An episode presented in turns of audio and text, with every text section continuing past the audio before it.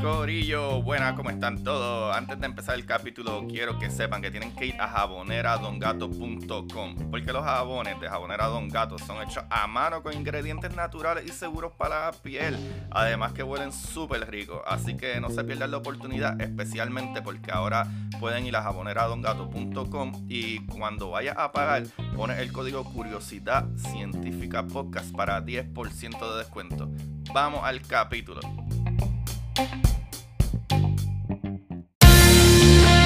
Como dice Marie Curie, en la vida no existe nada que temer, solo cosas que comprender.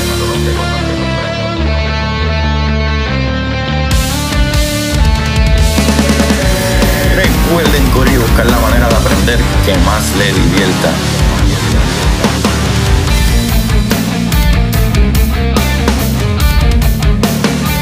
Neil deGrasse Tyson dice: nadie que es curioso es tonto. Las personas que no hacen preguntas permanecen ignorantes el resto de su vida.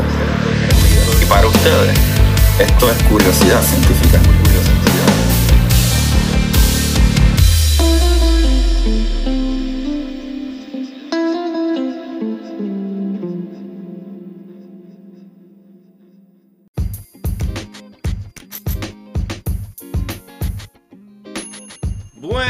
Corillo de Curiosidad Científica, bienvenidos sean todos a otro episodio de Curiosidad. Con ustedes le habla su host, Agustín Valenzuela, trayéndole las maravillas del universo. Espero que todos se encuentren bien y tengan una feliz Navidad. Que la estén pasando bien, pero mira, con cuidadito por ahí. Si se dan los palitos, acuérdense, mira, o pasa la llave o llama un Uber. Créeme que es mucho más barato que perder muchos años de tu vida por culpa de una noche de pasarla bien. Seamos inteligentes, ¿ok? Muchachones, el día de hoy vamos a hablar de algo que está bien cool, que, ¿verdad? Yo siempre me he preguntado y he mencionado parte de esto anteriormente y hay cositas así y dije como que por alguna razón pensé que yo había hecho un episodio de esto, pero no he hecho ningún episodio de los lentes gravitacionales. Así que el día de hoy vamos a hablar de qué es un lente gravitacional, que a pesar de que lo he mencionado en varias ocasiones, incluso hace varios episodios atrás que hablé ¿verdad? De los eclipses, y hablé de que gracias a los eclipses podíamos ver, ¿verdad?, que la curvatura del espacio, y por eso fue que Einstein se probó esto. Pero la verdad es que la razón es por, ¿verdad?, que sucedió eso, ¿verdad?, de poder ver de que una masa, ¿verdad?, dobla la tela del espacio, va atado de la mano con el lente gravitacional. Así que, ¿qué es un lente gravitacional? Y vamos a darle bien duro a eso. Pero no se olviden, corillo, de ir a Spotify y darme follow, por favor. Denme seguir ahí en Spotify. A lo mejor tú piensas que me sigues porque te salen constantemente los episodios, pero a lo mejor es que me has buscado, me das play y pues ya simple y sencillamente el algoritmo me tira ahí para que me des play de nuevo. Pero eso me va a ayudar un montón, aunque me escuches después en cualquier otra plataforma.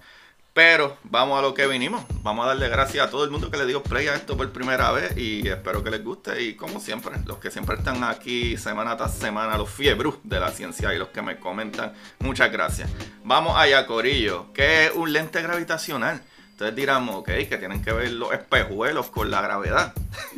Pues es algo similar, actually. Así que el lente gravitacional, ¿verdad?, también llamado lente gravitatorio, es la curvatura que se forma cuando la luz, que es emitida por un objeto brillante que está distante, adquiere esta forma al, ¿verdad?, encontrarse con un objeto masivo, como por ejemplo una galaxia, la cual se encuentra ubicada entre la trayectoria, ¿verdad?, del cuerpo emisor, o sea, la luz que viene desde allá, y, ¿verdad?, y el observador, o sea, yo.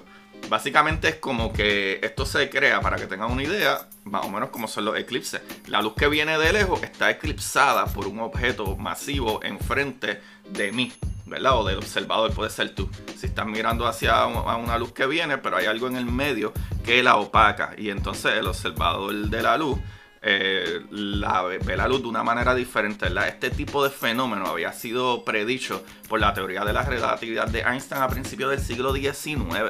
O sea que esta teoría fue comprobada también por Arthur Eddington, que eso yo se lo hablé cuando hablé de los eclipses. Y, ¿verdad?, aunque Arthur Eddington un astrónomo que al observar un eclipse solar, ¿verdad?, se dio cuenta de la curvatura que se formaba en la trayectoria de la luz emitida por las estrellas cuando pasaban cerca del Sol, ¿verdad? Porque el Sol estaba sido, ¿verdad?, eclipsado por la Luna, pero entonces la luz que venía de atrás se curvaba. O sea que lo que demás generaba, ¿verdad?, esa luz que venía de atrás creaba una aparente, ¿verdad?, un aparente desplazamiento de la posición. Este fenómeno fue, ¿verdad?, una confirmación de una expresión que permite identificar la presencia de objetos robustos y compactos que son, ¿verdad?, invisibles. ¿Qué sucede?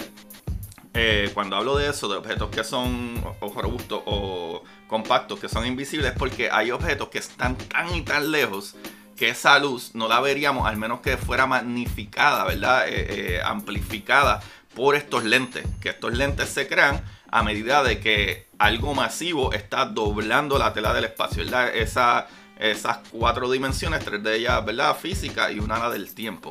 Pero vamos a hablar un poquito de eso más adelante. Lo van a entender todo perfectamente cuando acabe este episodio, ya verán.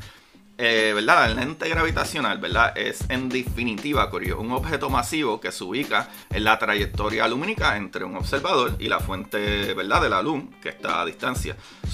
Lo masivo del obstáculo crea una fuerte curvatura del espacio y tiempo, ¿verdad?, y tiene, en efecto, desviar.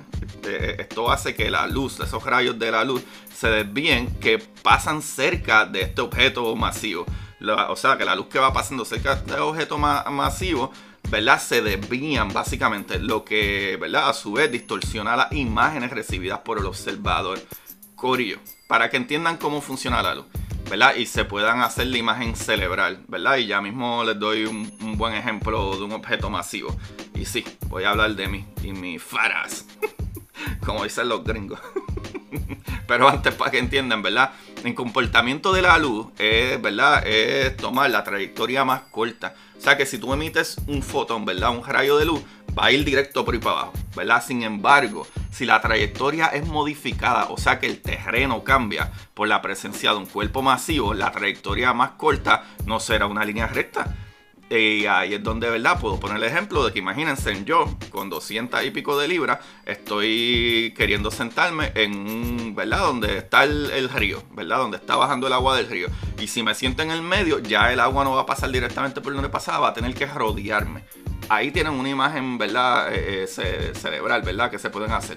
Y este fenómeno óptico se puede presentar en condiciones de alineación perfecta entre la fuente que emite la luz y el observador. Si el rayo de luz pasa por un agujero negro, este último actuaría como el obstáculo, ¿verdad?, el hoyo negro, es decir, del lente gravitacional. El hoyo negro sería lo que crea este lente gravitacional. El resultado es que el observador ya no verá la estrella que, ¿verdad?, o la luz que viene de atrás, sino que observará como si quien dice un anillo, ¿verdad? Este anillo es conocido como el anillo de Einstein. Y tranquilo, gente, no te pongas fresco. Curillo, cuando el cuerpo que actúa como un lente, ¿verdad?, es de un tamaño pequeño, realizará por supuesto un efecto menor. Y a este fenómeno, ¿verdad?, óptico se le denomina como un microlente gravitatorio. Pero, ¿verdad?, ese sería mi problema. Microlente. Ay, no, ay, no es el de mis amigos, corillo. Ellos no tienen ese problema de microlente. Corillo, vamos a dejarnos de tirar titerería y jodiendo. Pero hablemos un poco de la historia, ¿verdad? La desviación de la luz había sido predicha y cuantificada por John Gerth von Soldner hace más de 200 años. O sea que Einstein no fue el que pensó en esto necesariamente, incluso el que, como ya saben, probó que la teoría de la relatividad era, ¿verdad?, cierta, no fue ni siquiera Einstein, fue otro científico, fue Arthur. Así que para lo que utilizó, ¿verdad?, Gerth von Soldner, utilizó como fundamento la física newtoniana. También utilizó, ¿verdad?, como criterio que la luz estaba formada por partículas. O sea, mis amores, Cori y Angie, sería, ¿verdad?, básicamente tienen que pensar en la luz como pedacitos de algo, ¿verdad?, muchos pedacitos de algo. Estos pedacitos, ¿verdad?, que llamamos fotones, pues, ¿verdad?, son partículas de luz. Por eso dicen partículas, ¿verdad? Luego, en el año 1911, Einstein obtuvo el mismo resultado utilizando el principio de equivalencia. No obstante, ¿verdad?, el valor obtenido por ese había resultado erróneo, y fue con la teoría de la relatividad general cuando, ¿verdad?, predijo que el valor del ángulo general por la desviación debería ser en realidad el doble que el cálculo con el principio de la equivalencia, ¿verdad? Lo indicado por el físico alemán sería comprobado, como ya había dicho, ¿verdad?, al comparar las posiciones de las estrellas más cercanas, ¿verdad?, al limbo solar, ¿verdad?, allá a las cosas que están lejos, los cuales fueron medidas en la ocurrencia en un eclipse solar en el año 1919, que eso ya yo lo había dicho en otro episodio, y posteriormente, ¿verdad?, fueron medidas en la ausencia del sol. Evidencia con los resultados obtenidos de la teoría, ¿verdad?, de gravedad que propuso Einstein. O sea que esto fue lo que fue la evidencia per se, ¿verdad?, de verdad, que, pues mira, pues estos cálculos y lo que dice Einstein, y que él está diciendo que la gravedad es la tela del espacio que se deforma, pues esto lo probó. So, el fenómeno del ente gravitacional ha sido observado numerosas veces desde entonces, ¿verdad? La masa o cuerpo masivo provoca la curvatura del espacio-tiempo, generando una, ¿verdad?, entidad de 4 dimensiones, donde una de las dimensiones, ¿verdad?, es el tiempo, y las otras 3 dimensiones pues son el espacio, ¿verdad?, para arriba, para abajo, derecha, izquierda, norte, sur, ¿verdad?, para el frente, para atrás, es lo que él quería decir. Y, ¿verdad?, esa curva o curvatura es lo que se denomina gravedad, que la gravedad es una curvatura del tiempo y espacio, y lo que estamos nosotros haciendo todo el tiempo es cayendo en free fall, ¿verdad?, estamos cayendo en esa curvatura, y por eso es que está la gravedad, y mientras más masivo sea el objeto que hunde la tela del espacio, pues más profundo el hoyo por donde vamos a caer, o sea que caemos mucho más rápido o aceleradamente. So, en la teoría de la relatividad general de Einstein se describe la interacción gravitatoria. En ella la luz se propaga siguiendo una trayectoria recta, entre comillas, en el tiempo y espacio. Sin embargo, no necesariamente debe ser así, porque el recorrido lo realiza, ¿verdad?, en el espacio de 3 dimensiones al que estamos acostumbrados.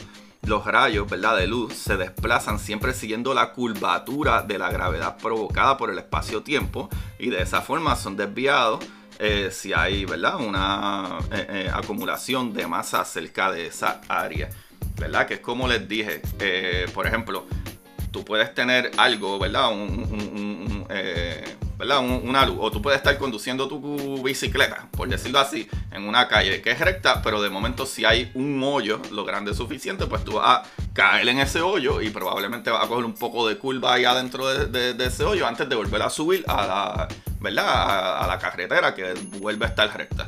Es básicamente para que tengan una idea de lo que sucede. Aunque la luz quiera viajar en línea recta, la deformación del espacio pues, pues va a coger curva inevitablemente. Pero hay tipos también de lentes gravitacionales, que esto está súper cool, ¿verdad? Y esto es bastante obvio, es bastante básico una vez ya entienden lo que acabo de explicar. Y es que, ¿verdad?, los lentes gravitacionales han sido clasificados en 3 grupos. Los lentes fuertes, lentes débiles y en microlentes, que yo creo que el más que me tripea en verdad es los lentes débiles. Pero de cada uno de ellos, ¿verdad?, vamos a hablar un poquito en detalle. Los criterios para clasificarlos, ¿verdad?, se fundamentan en el tipo de distorsión que se produce en la luz emitida y que, ¿verdad?, es atraída por la gravedad del objeto que se encuentra, ¿verdad?, en el medio, en su trayectoria. Por lo tanto, es importante que para clasificar a los tipos de lentes gravitacionales se debe, ¿verdad?, determinar el tamaño del objeto que obstaculiza la trayectoria entre la luz y el observador.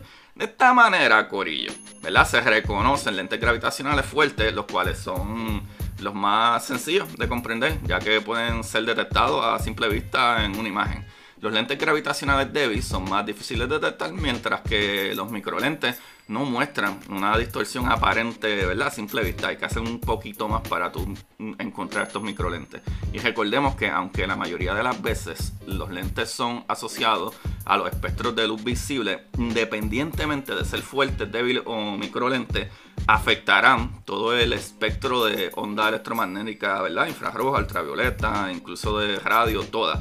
Y podemos ver, ¿verdad?, todos estos rangos y colores ¿verdad?, muchachones, porque tenemos equipos que ven radiación de ¿verdad?, que nuestros ojos no pueden ver.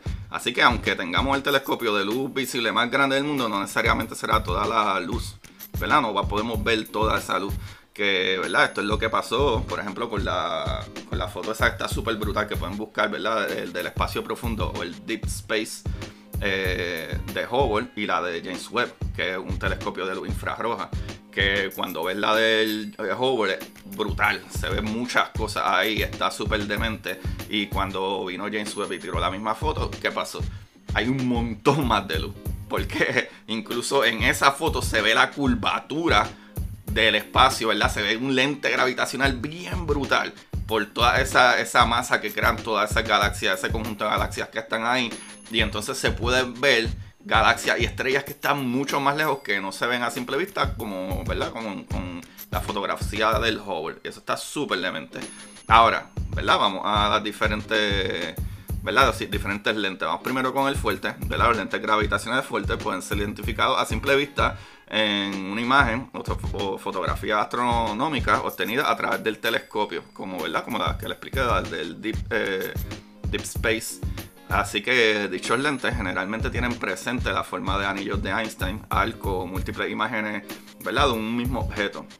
Estos lentes gravitacionales son producidos por la presencia de objetos muy masivos, entre los que podemos reconocer, ¿verdad?, son capaces de generar este tipo de lentes. Se encuentran, ¿verdad?, los agujeros negros, las galaxias y grupos de galaxias, o sea, los clusters de galaxias, que es lo que sale en la imagen que le hablé ahora mismo. Los lentes gravitacionales fuertes permiten ver objetos que se encuentran muy, muy distantes, especialmente, ¿verdad?, en las galaxias lejanas, ¿verdad?, al intensificar su luz. O sea, literalmente estos lentes es como si tuviéramos espejuelos. Cuando estamos medio ciegos y necesitamos espejuelos para ver las cosas, porque las agrandas, pues así funciona esto, literalmente. Serían como otro ojo extra aparte de nuestros telescopios. Y eso está súper brutal. Eso está demente, corillo. Así que con la observación de la luz distorsionada por las galaxias más distantes, los astrónomos tienen la posibilidad de estudiar las condiciones de hace miles de millones de años, e incluso pueden inferir lo que sucedería o sucedía en aquel tiempo durante su formación. También vamos entonces a las débiles, que los lentes gravitacionales débiles, ¿verdad?, al compararlos con el arco de distorsión de un lente gravitacional fuerte, son mucho más difíciles de detectar. Y este tipo de lente, ¿verdad?, de efecto amplio, debido a que todas las galaxias lejanas están, ¿verdad?, de alguna manera afectadas por un lente gravitacional débil.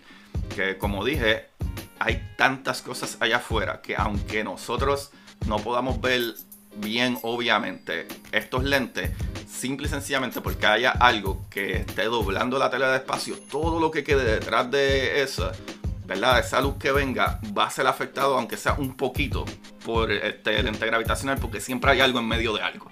Y eso está brutal. Así que esta, ¿verdad?, aseveración se fundamenta en la existencia de la materia oscura, la cual se encuentra por todos lados y crea lentes gravitacionales. Y eso está demente, porque literalmente nosotros no podemos ver la materia oscura, ¿verdad?, excepto por sus efectos gravitacionales. Pero está brutal porque también, gracias a estos efectos de estos lentes, podemos ver de momento que no hay nada, no hay una galaxia, no hay estrella, no hay planetas masivos, no hay un sistema ahí, y como quiera podemos ver luz que viene de lejos, que de momento se distorsiona. Y eso está brutal. Así que para que puedan ser identificados o localizados, los lentes débiles requieren el estudio de numerosos objetos en el fondo para su detección. Así que dichos lentes se utilizan para estimar la cantidad de materia oscura presente en el espacio, y su distribución. O sea que esta materia oscura no es tan oscura, porque tenemos una idea de cómo verla, aunque no la veamos directo, pero sí sus efectos. Y eso está súper brutal, súper brutal, corillo. Los microlentes, ¿verdad? Los microlentes es común que se formen por el paso, ¿verdad?, u obstaculización de una estrella o planeta delante de otra estrella. Así que yo diría que maybe un ejemplo de microlente podría ser como cuando vemos un eclipse solar, ¿verdad?, en nuestro sistema, que a lo mejor el efecto no es tan magnífico, pero como el de ver la estrella súper lejanísimo, pero sí vemos esa curvatura del espacio. Así que también se pueden, ¿verdad?, generar el microlente gravitacional por un objeto lejano. Sin embargo, la luz del objeto distante no estará tan distorsionada como ocurre con la distorsión, ¿verdad?, generada por lentes de gravitación fuerte. Corillo, para que sepan, la detección de los microlentes gravitacionales se debe realizar, ¿verdad?, un análisis minucioso, de modo que se pueden identificar las variaciones de la intensidad de la luz en los objetos del fondo, ¿verdad?, los objetos lejanos. Gracias a la existencia de los microlentes se han podido descubrir planetas extrasolares, o como yo les llamo usualmente, exoplanetas.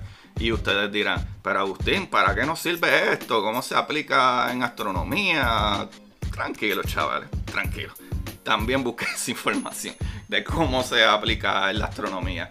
Y, ¿verdad?, la amplitud de beneficios que ha aportado el descubrimiento de los lentes gravitacionales en la astronomía puede, ¿verdad?, dejarnos bastante sorprendidos. A mí me vuela la cabeza. Nada más con lo que dije de la materia oscura de los lentes débiles, para mí eso ya está brutal. O sea, descifrar eso es una loquera. Así que no solo comprobar su existencia fue lo que permitió demostrar la ley de la relatividad general de Einstein, que ya es el número 1, check, para los microlentes, sino que para los lentes gravitacionales.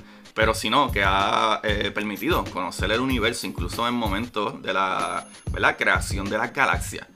Y aguántate, o sea, esa es en lo que te mando la otra, porque eso no es como que una cosita sencilla. O sea, en este orden de ideas, ¿verdad?, la presencia de los lentes gravitacionales ha permitido a los astrónomos analizar los objetos de manera amplificada. O sea, que es como cuando tú tienes una bacteria y no la puedes ver, pero si usaba un microscopio, mira todo lo que hay ahí. Así que básicamente esto es lo que hacen los lentes gravitacionales, ¿verdad?, utilizando técnicas habituales de fotometría y espectroscopía, que les habla un montón de veces lo que son las dos cosas en astronomía. Pero sin embargo, el aporte de los lentes gravitacionales no solo queda en facilitar la observación de cuerpos celestes lejanos de millones de años, sino que también se ha, ¿verdad?, convertido en una herramienta sumamente importante para los estudios de astrofísica. Dentro de sus características existen factores que permiten obtener información de calidad a partir de los lentes gravitacionales, sin importar el tipo de lo que sea. O sea, en principio depende directamente de la gravedad del cuerpo, que realiza la interferencia entre el rayo de luz y el observador, y esto entonces resulta ser un factor que permite estudiar la distorsión de la masa del objeto que está, ¿verdad?, generando ese lente, sin la necesidad de realizar estimaciones promedio. O sea que otra característica que es de gran ayuda para los estudios astrofísicos es que, debido a la distorsión que genera este objeto, la imagen del objeto que está emitiendo la luz se ve aumentada, por lo tanto se recibe una mayor cantidad de luz que que podríamos observar en condiciones de ausencias de lentes gravitacionales. O sea que esto es literalmente una herramienta que nosotros utilizamos, que nos da la naturaleza, el universo ahí comportándose como un científico. O sea que esta condición permite entonces observar objetos que se encuentran muy lejanos. La presencia de lentes gravitacionales ha contribuido de manera insospechada a los estudios del universo, debido a que la resolución de los equipos de observación que se tienen, ¿verdad?, en la actualidad, no hubieran permitido, escuchen esto bien, con el equipo que tenemos ahora no pudiéramos haber hecho estudios de ciertos objetos que están, ¿verdad?, o que se han podido conocer, identificarlos gracias a la presencia de estos lentes. O sea que hay parte del universo que no sabríamos de ellos si no fuera por estos lentes. Y eso está bien loco. Así que los mismos pueden ayudar a determinar la masa de los cuerpos celestes también. Asimismo existe una teoría, ¿verdad?, que permite calcular la masa de cuerpos que emiten la fuerza gravitacional que hace que hace de lente, y esto se realiza a partir del efecto que se genera sobre la luz que pasa cerca de ella. O sea que dependiendo la luz que vemos que pasa alrededor de este cuerpo, podemos básicamente decir, pues aparentemente este cuerpo tiene tanta masa, porque mira cómo está distorsionando, y el tamaño de la distorsión, el tamaño de ese anillo. O sea que lo que hay ahí está bastante masivo, porque tiene una hundidura en la tela bastante demente. Y ¿verdad? ¿En qué ayuda esto? Pues permite estimar la masa de cuerpos celestes que no emiten luz propia. Esa es otra más, check. Ya hemos chequeado como 20 ya. Pero ¿verdad? Sin la presencia de lentes gravitacional, este tipo de cuerpos celestes serían invisibles para nosotros, lo que contribuye a confirmar, ajustar y mejorar las hipótesis y teorías del origen y estructura del universo, Corella. Esto está demasiado, este episodio está muy bueno ya. O sea, también el lente gravitacional ha sido de gran, ¿verdad?, utilidad en la astronomía, porque han permitido encontrar planetas solares, o también llamados esos planetas, como ya les dije. Con los lentes gravitacionales, esta rama de astronomía se ha visto muy favorecida. Eso está súper demente. Corillo, hay tantas cosas tan brutales que sabemos gracias a los lentes, ¿verdad? Con el lente gravitacional quedaron prácticamente en el olvido los cálculos indirectos. Así que ahora se puede calcular la distancia de cuerpos celestes utilizando, ¿verdad?, retrasos entre las imágenes y cálculos de manera teórica, como, ¿verdad?, una parte del tiempo total, lo que tarda la luz en llegar a, ¿verdad?, desde el cuerpo celeste. Y eso se puede calcular gracias a que podemos ver mejor cómo llega esa luz, ¿verdad?, ¿verdad?, la variación de esa luz, cuánto se corre al rojo o al azul, o etcétera. Así que de verdad, de esta manera, a partir del retraso medido y la fracción calculada, se pueden determinar el tiempo total, que viene siendo, ¿verdad?, la distancia a la que se encuentran los objetos. Y creo que esto, ¿verdad?, que este capítulo añade una cinta, ¿verdad?, al capítulo anterior, y seguimos volando cabezas con esto, loco. Así que qué mejor capítulo. Ahí lo tienen, chavales. Esto está demasiado de bueno. Y esta información, ¿verdad?, la saqué en su mayoría de 2 páginas y corroboré con otras. Y esta sería, ¿verdad?, misistemasolar.com, de nasa.gov, nationalgeographic.com, larazón.es, curioseando.com, y también otra info, y de las más que utilicé, que es de las páginas más fidelistas que tengo, actually. Y no solo yo, de aquí saco información Neil deGrasse Tyson, Science News y toda esta gente que son, ¿verdad?, plataformas muy creíbles de ciencia. Pero esta página está en inglés, pero ustedes son gente que sabe de todo eso, así que busquen science.com. De ahí de science.com hay muchísimos temas, y es donde a veces yo voy a ver, déjame ver qué hay por aquí para ver de qué puedo hablar. Y esa página la utilizo bastante. Creo que, corillo, en verdad, creo que este episodio está demasiado demente. ¿Quiénes sabían de los lentes gravitacionales? Y lo brutal y qué tipo de herramienta más demente tener lentes gravitacionales, habernos dado cuenta de esto, y una vez más darle otro checkpoint a Einstein y otro checkpoint, ¿verdad?, a Arthur por pensar en cómo podía probar, ¿verdad?, que si había una curvatura del espacio. De verdad que está demente. La verdad que los seres humanos, mano, si nos ponemos para lo nuestro, podemos hacer grandes cosas. Y a pesar de que, ¿verdad?, lamentablemente pasan cosas horribles en el planeta, yo pienso que, mano, hopefully con el futuro, con todas estas nuevas técnicas, con todas estas nuevas investigaciones, y más que nada, esto que yo y muchos compañeros míos hacemos de comunicación científica, le demos mucho más importancia a cosas que sí valen la pena, y no cosas que, ¿verdad?, nos siguen destruyendo y lamentablemente nos seguimos matando. Y ustedes saben muy bien a qué me refiero cuando hablo, ¿verdad?, de esto, que me entristece mucho, que con tantas cosas grandiosas y maravillosas que logramos, estamos peleándonos y matándonos por, pues, lamentablemente, religiones y creencias mierda. Así que, pues, respeto al que crea y sea espiritual o lo que sea, pero definitivamente llega un punto que hay cosas que hacen más daño que bien, y tenemos que analizarnos y dejar de pensar que lo que somos y lo que nos identifica, unas características que queremos llevar al corazón porque es lo que siempre quisimos ser, y es imposible que no sea verdad. Tenemos que darnos cuenta de que, mano, hay unas cosas que ya son bastante, ¿verdad?, nos tenemos que cuestionar. Pero nada, no quería dejar el capítulo, ¿verdad?, de una manera triste, después del sendo capitulazo que acabamos de hacer. Pero, mano, les voy a agradecer un montón que vayan a Amazon y apóyenme, por favor, apoyen este programa, apoyen a todos los que me ayudan con este programa y ayudan a, ¿verdad?, la preparación y producción de este programa. De verdad que gracias por, ¿verdad?, otro año más de curiosidad, otro año más de support. pueden ir al Patreon, a patreon.com/AgustinValenzuela para historias cortas. Y, mano, por 3 pesos tienes ahí historias, ¿verdad? 2 veces al mes que están brutales, y muchas otras cositas que a veces durante el mes pongo ahí, que no pongo en episodios regulares. También, mano, vayan a Amazon y busquen mis libros, ahí me pueden apoyar. Es una compra que creo que necesitamos más de esto, leer tanto, conocer un poquito más de cómo funciona el universo en Curiosidad Científica, El Universo en Arroz con Habichuela, que ese fue mi primer libro, como también entretenernos con ideas y mundos maravillosos que uno puede imaginarse, y para eso está tanto el Patreon y los libros de historias cortas para sentarse en el inodoro, lo cual el segundo libro de historias cortas para sentarse en el inodoro está en review, así que pronto vendrá otro librito de historias cortas que es de los libros que más le gusta a la gente. Y también los que lo hayan leído me pueden ayudar dándole un rating en Amazon, y los que lo hayan comprado. Y también mi novela, que tiene la primera y segunda parte de la novela de La Exploradora Titán y La Exploradora Draco, eso también lo pueden conseguir en Amazon.